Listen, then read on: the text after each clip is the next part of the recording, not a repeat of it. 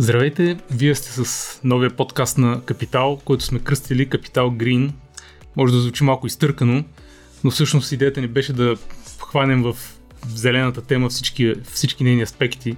Не само енергийната трансформация или климатичните промени, но и кръговата економика, енергийната ефективност, въобще цялата политика, която се променя покрай проектите, които се реализират. Това ще бъде месечен подкаст. Всеки месец ще каним за гости хора от различните аспекти на зелената тема, в които ще обсъждаме по тяхната специалност най-ключовите моменти, най-любопитните теми. В първи епизод много се чудих кой да поканя и си избрах Димитър Ренчев, който днес е тук при нас. С него ще си поговорим по-скоро за макро нещата, които се случват на ниво не България, не Европа, на ниво свят, така да се каже, за промените и по-скоро в климата и енергетиката като цяло.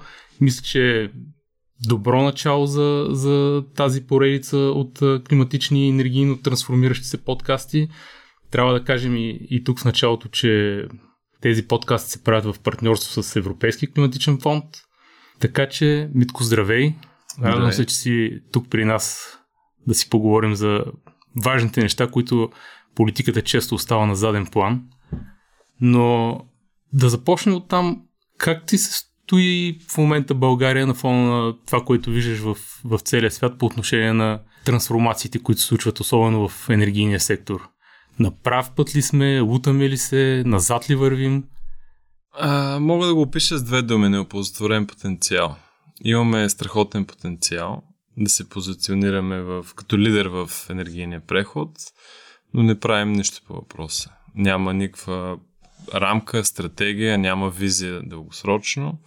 Случва се много в, а, от гледна точка на девелопмент на соларни проекти основно. Нали, надува се на ново балона, но от гледна точка на рамка от държавата, от нали, политическата класа за това какво трябва да се случи, как трябва да се позиционира страната в а, контекста на един променещ свят, а, някакси няма... Носим се по течението.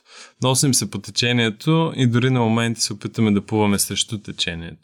Това ще да питам, защото ние ако се носим по течението, пак е добре, защото все ще стигнем там, докъдето трябва, но ако се откланяме, общо взето да не се окаже в някой задънен ръкав да попаднем. Еми да, това е риска и за съжаление има, не е малък този риск. Добре, какво, какво е в момента на, на световно ниво? От една страна щатите, Байден, който също заложи много силно на енергийната трансформация и инвестиции в нови технологии, иновации, как да го кажем. В смисъл, то не е просто едно, а то е цял пакет от мерки. Да. От друга страна, Европа е на тая писта отдавна, но качи малко буксува на нея, или поне така изглежда. Китай, Азия в другия край и те са най-големите примерно, инсталатори на нови зелени мощности. Въпреки, че там много се говори нали, за въглища, различните мнения са различни. Как, как го виждаш ти цялото? Ами, глобално, мисля, че няма съмнение, че света върви към декарбонизация. А, сигналите, които получаваме от климатичната криза, ще стават все по-силни и по-силни. И тази декарбонизация трябва да се случи рано или късно. Колкото по-рано, толкова по-малки ще са щетите и толкова по-ефтино ще се струва. Така, енергийната трансформация глобално трябва да спрем да гледаме на нея като на, някаква, на някакъв разход, на зелената сделка, като на нещо наложено отвън, което ще ни струва безмислени пари. Напротив, това е една инвестиция. Инвестираме сега 2-3% от глобалния брутен вътрешен продукт, за да спестим 10% или 15% вследствие на климатичната криза, на климатичните промени и и економическите щети, които ще доведат.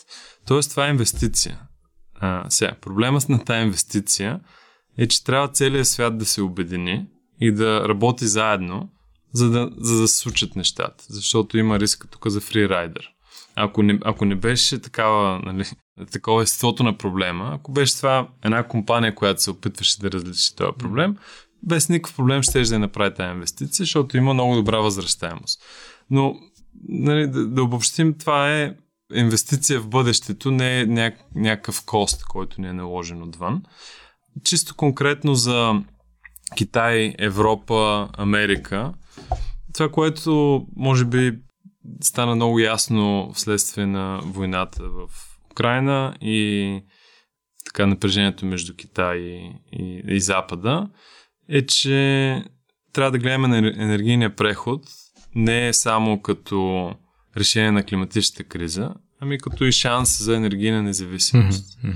А, и тая енергийна независимост трябва да включва и независимост в снабдителните линии. Нали, в момента има глобален процес на реиндустриализация в Штатите, в Европа, на скъсяване на снабдителните линии. Това се случва и в, и в нашия сектор. Но това всъщност е още един бонус а, от цялата тази трансформация, защото абсолютно, създава абсолютно. нови потоци на инвестиции, нови работни места. Да, а, така, така наречената енергийна трилема, която трябва да се реши. Какво, какво означава тя? Трябва енергетиката, нали, за да работи, да функционира една економика, едно общество, трябва да имаме енергия, която е ефтина, която да е независима, т.е. да е независима от внос на внос, ресурс. Да. да. И трябва да е сигурна. Нали, сигурността на доставките. Вятъра и слънцето, нали, декарбонизацията чрез ВЕИ, решават, адресират всички, всичките трите а, фактора в енергийната трилема. Но за съжаление Европа е в а, така доста в някои, в някои отношения не е добра позиция в някои отношения е в добра позиция. Америка с а, Inflation Reduction Act на Байден надскочи, прескочи няколко нива и в момента може би... На Тръмп там имаше и връщаници малко Абсолютно, назад, обърквани да. посоки, но в момента са много а, а Китай, тях дори няма какво да ги коментираме. Те си водят последователна политика, която е политика на десетилетия. Нали? Там нямат на 2-3-4 години смяна на курса. Те са тотален лидер в инсталации на нов, нови а, мощности, вятър, слънце, батерии. В, лидер са в електрическите коли, в електрическите автобуси. Не се съмнявам, че ще станат лидер в производството на електролизиори. Mm-hmm. И, и За производство на зелен водород. Да. А, така че те си имат а, дългосрочна последователна политика. А, нали, дори не споменавам това, че произвеждат над 90% или колко от а, а, соларните панели и така нататък. Така че а, те имат, а, те, те рано са промяли, че това е така една втора индустриална революция и са се позиционирали да са Добре, в нея. ти срещаш, слушал ли се срещаш с хора, които са напротивно на твоето мнение? Как ги убеждаваш, че всъщност това е пътя и това е правилното решение? Защото аз съм убеден, че в някакви разговори, в някакви среди има хора, които ти казват, това е несигурно, това е абсурд, не мога да се направи така трансформация, трябва да си гледаме тук местния ресурс, примерно Европа или България конкретно. Ами, има така доста различни категории хора. Има някои хора, които са неспасяем случай. Нали, те вярват, че Земята е плоска и че Путин е най-великият лидер в, на планетата и така нататък. Нали, с тези хора е трудно да се намери общ език. А, доста често тези виждания, които, нали, не, които не са на чак толкова екстремни хора, а, са продиктувани от неразбиране. Така че а, това, което аз обичам да дам като пример е, че Австралия, където ние изградихме и наскоро имахме екзит на най-голямата компания за, за ВЕИ. Всъщност, само да кажем, ви там произвеждахте ток от вятър-слънце, комбинация и го продавахте на потребители в Сидни. На, в това. на ред корпоративни да. индустриални клиенти, като най-големите корпорации в, в Австралия бяха наши клиенти. Най-голямата банка, летището в Сидни, операта дори, супермаркети и така нататък изцяло от вятър и от слънце. Та, Австралия е един от най-големите, даже може би е най-големия износител на въглища. Mm-hmm. Със сигурност нямат излишък на въглища. Там тази трансформация, този преход става с бесни темпове и става продиктувано от чисто економически подбуди. А, няма зелена сделка, няма някакви субсидии или, или голям сапорт от, от правителството. Няма и натиск от конкуренти съседни а, страни, защото са все пак самостоятелни играч. Нали? А, там в Австралия, примерно, ние това другия а, аргумент, който е малко така от неразбиране идва, нали, какво става като няма слънце или като не духа вятър. Ето това е редовният въпрос, нали? нали ние, ние имаме, продаваме продукт на Commonwealth Bank. Вече не сме ние, компанията продавахме, да кажем който е 24-7 базов ток от вятър, слънце и балансирано с а, интеракция с пазара. Тоест, това, което е аргумента, нали, някакво става като няма слънце, това може да се реши. Цената на този продукт, примерно ако вятъра и слънцето са 60 долара, цената на този продукт е 71 долара. Тоест, mm-hmm. има някакъв кост, естествено, това intermittency, което е, че нали, не е постоянен тока, но това, това е част от уравнението. Видяхме какво стане във Франция с ядрените реактори. Да. Нали, имаха зимата, когато беше най-голямата нужда от електроенергия, имаха 59% capacity factor. И ця, цяла Западна Европа страдаше от това в, в крайна сметка, защото не само Западна на нещо, Европа, което... Не само да. Западна Европа. Европа в момента, енергийния пазар на Европа, едно цяло. Всичко е свързано, всичко е навързано. Нашия регион също страдаше. Нормално, като, като е висока цената, като има недостиг на Запад, тук нашия регион, той, той е, а, също има недостиг, той е шорт електроенергия и, и стават нещата по-зле. А доколко си спомням, миналата година някъде беше правил, или по-скоро вашата компания правихте такъв анализ нали, за енергийното бъдеще на България, как мога да изглежда след не си спомням, 10 години ли беше? 10 години, такова, да. Вече са 7 а, дори. А, да, всъщност то времето минава. Ние май не вървим по сценария, който тогава начертахте. Да, ние направихме един сценарий, анализ на това, кой е най-ефтиният вариант. Не най-зеления, да. не най-агресивно намаляващ въглеродните емисии, най-ефтиния. И направихме този, сцен, този анализ. Интересно ми е, да, извинявай, че те прекъсвам, защото тук преди няма и месец, две седмици, нали, служебното правителство представя една визия за бъдещето на да. енергетиката, в която също имаше един такъв анализ как ще стане много по-скъпо, ако е и какво си, нали, с тока. Ами, вижте сега, не мога да коментирам кой какви а, анализи прави, кой какви а, инструменти използва и какви цели има. Там имаше от всичко по много. Но кажи за най-ефтиния сценарий. Според нас, най-ефтиният сценарий е няма нужда да затваряме нищо. Нали? Той пазара сам ги определя тези неща. Mm-hmm.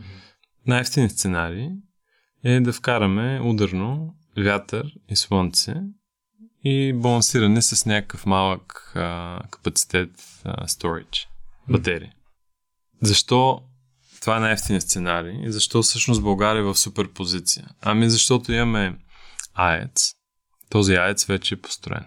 Нали, ако трябваше да говорим за построенето на нов АЕЦ, там цената е много по-висока. Но вече като е построен, това ти дава 2 гигавата базова мощност а, въглеродно, без въглеродни емисии.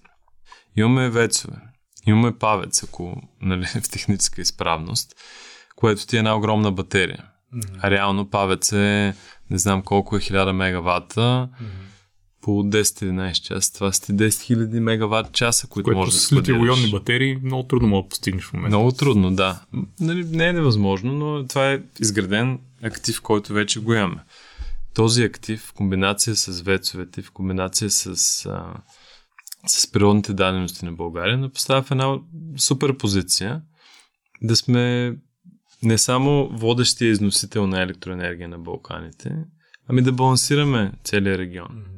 Но това е състезание. Нали, ако не го направим ние, някой друг ще го направи. Ще го направят в Румъния, в Гърция, а всъщност Сърбия. не го ли правят вече съседните държави?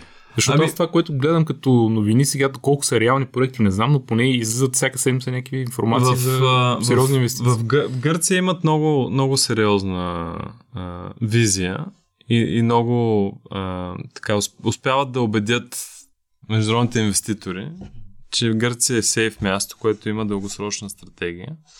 Тоест, да, там го правят. Румъния имат, имат ня, някакви проблясъци, но съответно а, имат и, и, и, и някои интервенции на пазара, които плащат инвеститорите. Като цяло Румъния е много по-лесно и бързо място за разработване на проекти. Чисто административно. Чисто административно, да кажем, имаше една статистика, която а, някакви европейски институт или институция бяха направили. В България, примерно, да разработиш един вятърен парк беше нещо от порядъка на 8-9 години. В Румъния е 3. 3-4. Така че там, от гледна точка на законодателната рамка, административното административната тежест да направиш един проект е доста по-бързо. Сърбия също, Сърбия също има добра рамка. Те са целенасочени, няма нали, малко по плахо действат, но не, не, не пращат плашещи сигнали към инвеститорите. Mm-hmm. Тоест не правят нещо, после да кажат, окей, това е too much, дай, дайте да го върнем назад. А, има, има консистенси. И ние конкретно почваме да строим тази година 600 мегавата в Румъния и в Сърбия. Вятърни или? Половината вятър, половината фотоволтаик съжаление, България, не знам кога ще започнем да Всъщност, вие имате много голям проект за България, да кажем колко бяха, 900 мегавата? Имаме, те са няколко проекта, да, да общо са около 900 мегавата. Mm-hmm. А, имаме огромно желание, аз имам персонално огромно желание. Като, да се реализират. А, нали, а, да, да ги реализираме и да, да не, трябва да обяснявам на партньорите ми, които са американец и австралиец, защо аз нали съм третия партньор, съм българен. Да Единствено в България нямаме, нямаме нещо, което може да реализираме. В Румъния и в Сърбия се случват нещата, тук не се случват. Но, нали, да, ако трябва да се върнем на, да. на макрорамката а, и на анализа, който направихме, той беше така показа, че най-ефтиният вариант за декарбонизация, не пълна, но почти пълна, е да вкараме ударно мисля, че беше 4000 мегавата вятър и горе-долу толкова слънце. Което всъщност е доста постижимо като мащаби, нали? Абсолютно, за този срок е абсолютно които имаме като постижимо. А, но това, което става, за съжаление, в момента, а, за което никой не говори и няма дори разбиране, е, че мрежата е scarce resource, не знам, извинявам се за английския. Мрежата е лимитирания ресурс. Мрежата не може да поеме 20-30 хиляди мегавата. Mm-hmm. Така. А, ако погледнеш на системно ниво, това, което ще стане, ако сложим 10 000 мегавата, mm-hmm. е, че ще имаме свръхпроизводство в определени часове и недостиг в други часове. Mm-hmm. Много по-ефтино е, нали, ние нашия анализ точно това прави. Балансиран системен анализ mm-hmm. на това как може да стигнеш до най-низката средна, осреднена цена. А, много по-ефтино е да имаш комбинация от източници, примерно вятъра, то е основно сутрин, вечер и през зимата. Mm-hmm. Нали, България е с зимен пик да. на консумацията. Така че много по-ефтино е да имаш и вятър и слънце и да има една балансирана мрежа, която сега в определени периоди няма да има слънце, няма да има вятър. Ще трябва да използваш термални електроцентрали. Това е неизбежно. Които да стоят като някакъв вид резервна мощност. Точно така, да. Но реално това, това не е дори чак толкова често да се случва и контекста на, нали, на цялата визия на Европа е все повече свързаност. Тоест в момента, в който България няма вятър и слънце, някой, някъде друга да ще има и ще внасяме, нали, и обратното. Като тук има, ще изнасяме. Сега може би пък ще дойдат тези, които ще казват, ма ние до сега изнасяме, печелим супер много милиарди, нали, това защо трябва да се отказваме да, от това ами нещо. Точно това, да се върнем пак на анализ. Да. Това, което ние казваме, вкарваме 8000 мегаватта вятър и слънце. Mm-hmm. Това ни драматично ни качва износа и продаваме на другите страни, които нямат възможност да го направят това толкова бързо. Нямат ресурс, нямат павец, нямат мрежа, няколко причини може се. И, и това ни позволява да ние да имаме достатъчно производство, да сме самодостатъчни и да, и да изнасяме. Альтернативата е ние да не вкараме 8000 мегавата. Да запазим сегашното положение, което да в момента запазим сегашното положение. В момента тецовете, нали, въглищата, миналата година те излязаха на печалба. За първ път Това е форс мажор, мажорно, а, мажорна година заради войната. В момента като цената на газа пада, цената на електричеството е функция от на цената на газа, съответно в момента и в следващите години въглищата няма да са конкурентни. Те, Всъщност, тях... да кажем, че още този януари цената на борста не е достатъчна да покрие разходите на, примерно, държавната теза. Да, ами, нали, тя има вариации, но да, да кажем, там разходите са поне 200 лева на мегаватт честно. тоест, какво ще се случи? Или българският дънокоплатец ще трябва да субсидира въглищата да работят, или ако го оставим на чисто пазарен принцип, пазара ще ги изтика и те няма да работят. Ние ще внасяме ефтин ток от Гърция, които ще си построят техните солари, или от Румъния, които ще си построят техните вятърни перки. И всъщност българската економика ще има по-скъп ток и ще е изгубила една огромна възможност за 10 милиарда инвестиции в, в България. А, така че това е състезание и за съжаление това, че стана политическа тема, не ни дава не, предимство. Сами се прострелваме в кръка и се поставяме в една патова ситуация. Всъщност е много жалко, защото аз примерно следят сектора, пишем, постоянно гледаме какво правят съседите това. И изведнъж като чуеш нали, какво се говори на политическо ниво, нали, изключвам синдикатите до някаква степен, защото те имат някакви по-други интереси, въпреки че би трябвало техния интерес да е дългосрочно запазване на някакви работни места, а не до някаква година и после край, защото в момента така ми звучи. И някакси не мога да разбера защо няма този поглед, нали, който сега ти ми споделяш. Защо политиците го нямат този поглед? Какъв интерес гонят да кажат, ето ние няма да правим това, ще си запазим примерно въглища. Да, към момента изглежда неизбежно без въглища, но той никой не казва те да бъдат затворени веднага. Нали, ти, това говорим за някакъв преход, който той от само себе си ще се случи, така да се Абсолютно, трябва да има план. А, нали, ако трябва да сме честни, въглищата ни спасиха задника тази зима. Да. А, и не само нашия, ами на целия регион. Миналата зима а, Сърбия внасяше по 2 гигавата на имаше дни от България. Ако ги нямаше тези 2 гигавата, Сърбия ще, ще да има blackout, нали, режим на тока.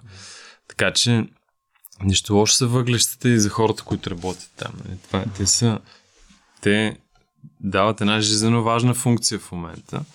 А въпросът е, че трябва да имаме реалистичен а, поглед върху това, което ще се случи, защото то ще се случи, то е неизбежно. Ти виждаш Народното събрание приема решение, с което задължава правителство, което и да е то, дали е служебно или не, решението е валидно, да задържи максимално дълго използването там до 2038 година на въглища. И ти това как го разбираш? Смисъл, това означава, че дори да, не са, да са неконкурентоспособни на пазара, правителството трябва да направи така, че те да работят, да им дотира, да им плаща. Аз не го разбирам по друг начин. Ами, не знам какво се случва, като се приемат такива решения и какво минава през главите на политиците. Това е горе-долу еквивалента на нали, деня след като Хенри Форд е отворил а, фабриката за модел T, да, да приемем решение да до 30 години само коне и каруци да са на пътищата в България. Нали? Може да се случи, сигурно е възможно, но означава да се обречем на, на това да сме 30 години назад и, и да нямаме шанс за догонване. Нали, това, което пак трябва да, да го промеем и, се, и, и не знам какво трябва да се случи, за да го промее политическата класа, е, че това е възможност, това не е някакво предизвикателство mm-hmm. само. Mm-hmm. Това е огромна възможност. Защо? Защото цялата световна економика ще се пренареди. Тук говорим за всяка една индустрия, всяко едно производство. Трябва да промени начина по който прави нещата. Тоест, това е един огромен disruption, който disruption не се е случвал от времето на индустриалната революция насам. И за страни, които са на опашката в Европа, както България, това е шанс да прескочим едно, две, три нива. Защото има disruption. Винаги като има disruption, това е шанс за да се пренаредят нивата на конкурентна способност. Ние имаме ня- някакъв, някакъв легаси позиция, която е много добра с тези активи, с айца, mm-hmm. с павеца, с веца. Имаме добър вятър, добър соларен ресурс. Тоест, имаме всички предпоставки това да го използваме за конкурентно предимство. Но трябва малко визия и трябва някой да е смел. В момента, нали, това, друг, за съжаление, другото, което става е, че като няма а, яснота политически, много е фрагментирана ситуацията. Няма как някой да излезе и да каже, окей, аз поем тая позиция и да, да, да, защитава тази Аз това си мисля дали всъщност пък тези чести избори не, не направиха така, че да няма в смисъл всеки да го е страх да каже нещо по- по-категорично. Еми да, да. Защото си мислиш, че ако, много си, бърз ако си между в средата, нали, ако нямаш ясна позиция, повече хора ще подкрепят независимо дали е така. Реално това е част от проблема, защото това е в интереса на хората и аз все повече забелязвам хората, които преди 10 години, ако, ако спреш случайен нали, минувач на, на улицата и го питаш какво ме си зеления ток, отговор най-вероятно ще ще да това е скъпо, Европа не го налага, не го ще. Да. Зеления октопот. А, така. Сега, ако спреш, нали, някой ще каже, а, да, аз мисля да сложа панели на покрива на къщата е или куп, купувам се електрическа кола. И, а, така че, това е проблема. За да е политически а, смилаемо, трябва да е популярно. В такъв свят живеем. Тоест, тук първо трябва да образуваме средностатическите господаватели и, и след това, нали, това ще е пътя. Mm. Нали, да... да, малко сега като с еврото и с Шенген общо, взето, нали, за и против еврото, когато на политическо ниво ти говорят колко опасно може да е това, нормално е да и обществото да е против. И когато ти излизат и ти казват по-добре да си запазим въглищата и да се откажем от плана за възстановяване като цяло, и то действащи политици, включително. Так, така, такива коментари ли? И такива коментари съм чувал. А, нали, Еми, не, то има, да... един, има един израз, каквото сам се направиш, никой не може да ти го направи. Нали? Mm. Това е някой да ти подарява 10 милиарда. А, и, и то не е, да кажем, може да дискутираме дали плана има смисъл от него на европейско ниво. Mm-hmm. Ама вече като някой е решил на европейско ниво, че тези пари ще бъдат дадени, изхарчени, и те пари ги получава Румъния, получава ги Гърция, получава ги всяка една страна в Европейски. И ти кажеш, аз се отказвам от тях. Не само няма да взема тези пари, но ще си запазя и каруците още 30 години, mm. а, защото, защото нали, това ми е традицията на мене и това тук си произвеждам, много хубави каруци правим. Нали, това дори не знам как да го опиша. Mm. Жалко е. Еми жалко е, да, жалко е. И ще платим цена за това. Лошото е, че няма да платят тези, които в момента взимат решенията. Най-вероятно след 10 на години ще сме на, в другата ситуация, в която България от износител ще това, внася. Това е другия проблем, нали? че резултата тук, резултата на това да кажеш, аз ще запазя въглищата и тези 10 000 Той... работни места е, да кажем, е по-бързо, колкото резултата от альтернативата. Mm-hmm. Но ако се върнем на макро mm-hmm. а, рамката, Нашия анализ показа 2300, ако не направим това, което е най-низко разходния mm. сценарий, план, някъде около милиард на година директни а, разходи за економиката. Милиард на година. Това е по-скъп ток. Така. Обаче има много индиректни разходи. Какво означава това? Света в момента е полудял по ESG. Нали, това може да го коментираме дали е да. добра, добър начин Но, да се случва. казвам, всяка фирма търси начин да си намали а, така, нали, примерно, да се повиши енергийната Google като търси къде да се направи да. следващия дата център или Volkswagen къде да се направи фабриката за електромобили. Mm. Те няма да дойдат в страна, където единственото, което може да им предложим, са въглища. Mm-hmm. Нали, те гледат какъв е въглеродният интензитет на, на мрежата и казват, окей, аз ще отида там, примерно в Испания или в а, Гърция или в Румъния, могат да ми дадат 15 години гарантирано ефтино зелен ток. Нали? Аз като си произвеждам мога да кажа, ето сколпто емисиите са ми или сколплан да, емисиите да. са ми Нула. Всъщност за такива инвеститори това е важно и от гледна точка на финансирането, което биха ползвали. Абсолютно. Защото, това е важно за когато финансиране, докажеш, да. за продажби след това mm-hmm. и така нататък. Тоест, ние тук, освен директните разходи, се обричаме на това да сме неконкурентни, не само защото ток ще ни е скъп, а защото ток ще ни няма да ни е зелен и, и няма да може да привличаме инвестиции. инвестиции. Mm-hmm. А, така че многомилиарден е е въпроса. И нали, за, за мен има един израз на английски, no-brainer. Но за съжаление явно не е чак толкова no-brainer за всички. За жалост няма, не, не виждам и да е тема в а, кампанията в момента за изборите, нали смисъл, че то дори не се и говори по този въпрос, камо ли да се да. поема някаква по-конкретна посока. Това, това може би е разбираемо до някъде, mm. защото няма какво да се лъжим на средностатистическия българин, не му е това най-належащия проблем. Абе, не има и ти това, което каза, че всеки гледа как да се сложи солари на вилата или на покрива на къщата или търси електрически автомобил, защото му е по-ефтино на фона на цените на горивата, които най-вероятно няма да се върнат на тези нива, които ги видяхме при, при COVID. Mm-hmm. А, не се знае доколко, или поне аз така си мисля, доколко вече му е много страничен въпроса на средния българин. Ами, не знам, аз ще ми се да вярвам, че някой, който има правилната визия в тая насока, ако не е политически дивиденти, поне не би му коствало това. Освен, че да, да взема обществено отговорна позиция. А, но не знам дали сме пораснали като общество.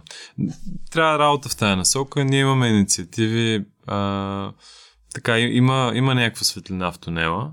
Вярваш ли, че ще успеем да направим нещо, в смисъл, въпреки всички политически заявки? Ами то ще стане толкова очевадно, че няма, че няма да има къде да ходим. Нали? А, но въпросът е, въпросът е кога ще се случи това. Рано или късно ще се случи. Колкото по-рано, толкова по-малко ще ни струва нали, за това забавене и, колко, и толкова по-бързо ще станем конкурентни. И, и, и това, затова започнах с това неоползотворен потенциал. Mm. Тук имаме супер потенциал, който други страни го нямат. Примерно, ако вземем Сърбия. Сърбия няма АЕЦ. Сърбия няма такъв добър вятърен ресурс. Няма и толкова Сърбия добра... няма павец. Да. А, те ще им трябва до 2050 да се декарбонизират. Тоест, ние, ако, ако се декарбонизираме по нашия нали, Модел. план с 8000 мегавата, а, ние ще имаме голямо конкурентно предимство пред Сърбия. Освен, че им продаваме ток, нали, нашия въглероден интензитет ще е по-нисък. Не мога да приличам инвестиции. Точно така. М. А, така че, а, за съжаление, не си, не си оползотворяваме къп, а, потенциала, който имаме. Добре, започнахме с потенциала, да завършим с това, че не си оползотворяваме потенциала както трябва. С надеждата някой поне да чуе нашия разговор и да, да се вземе някаква Дано, а, дано. полука от него. Това беше нашия първи разговор в Капитал Грин подкаста. Очаквайте и следващия епизод с а, други интересни гости. Благодаря ти, Митко, за участието. Благодаря аз за поканата. Надявам се да съм казал нещо Ами- полезно. Мисля, че е важно да се изговарят тези неща, пък вече как, кой как ги тълкува е друг въпрос.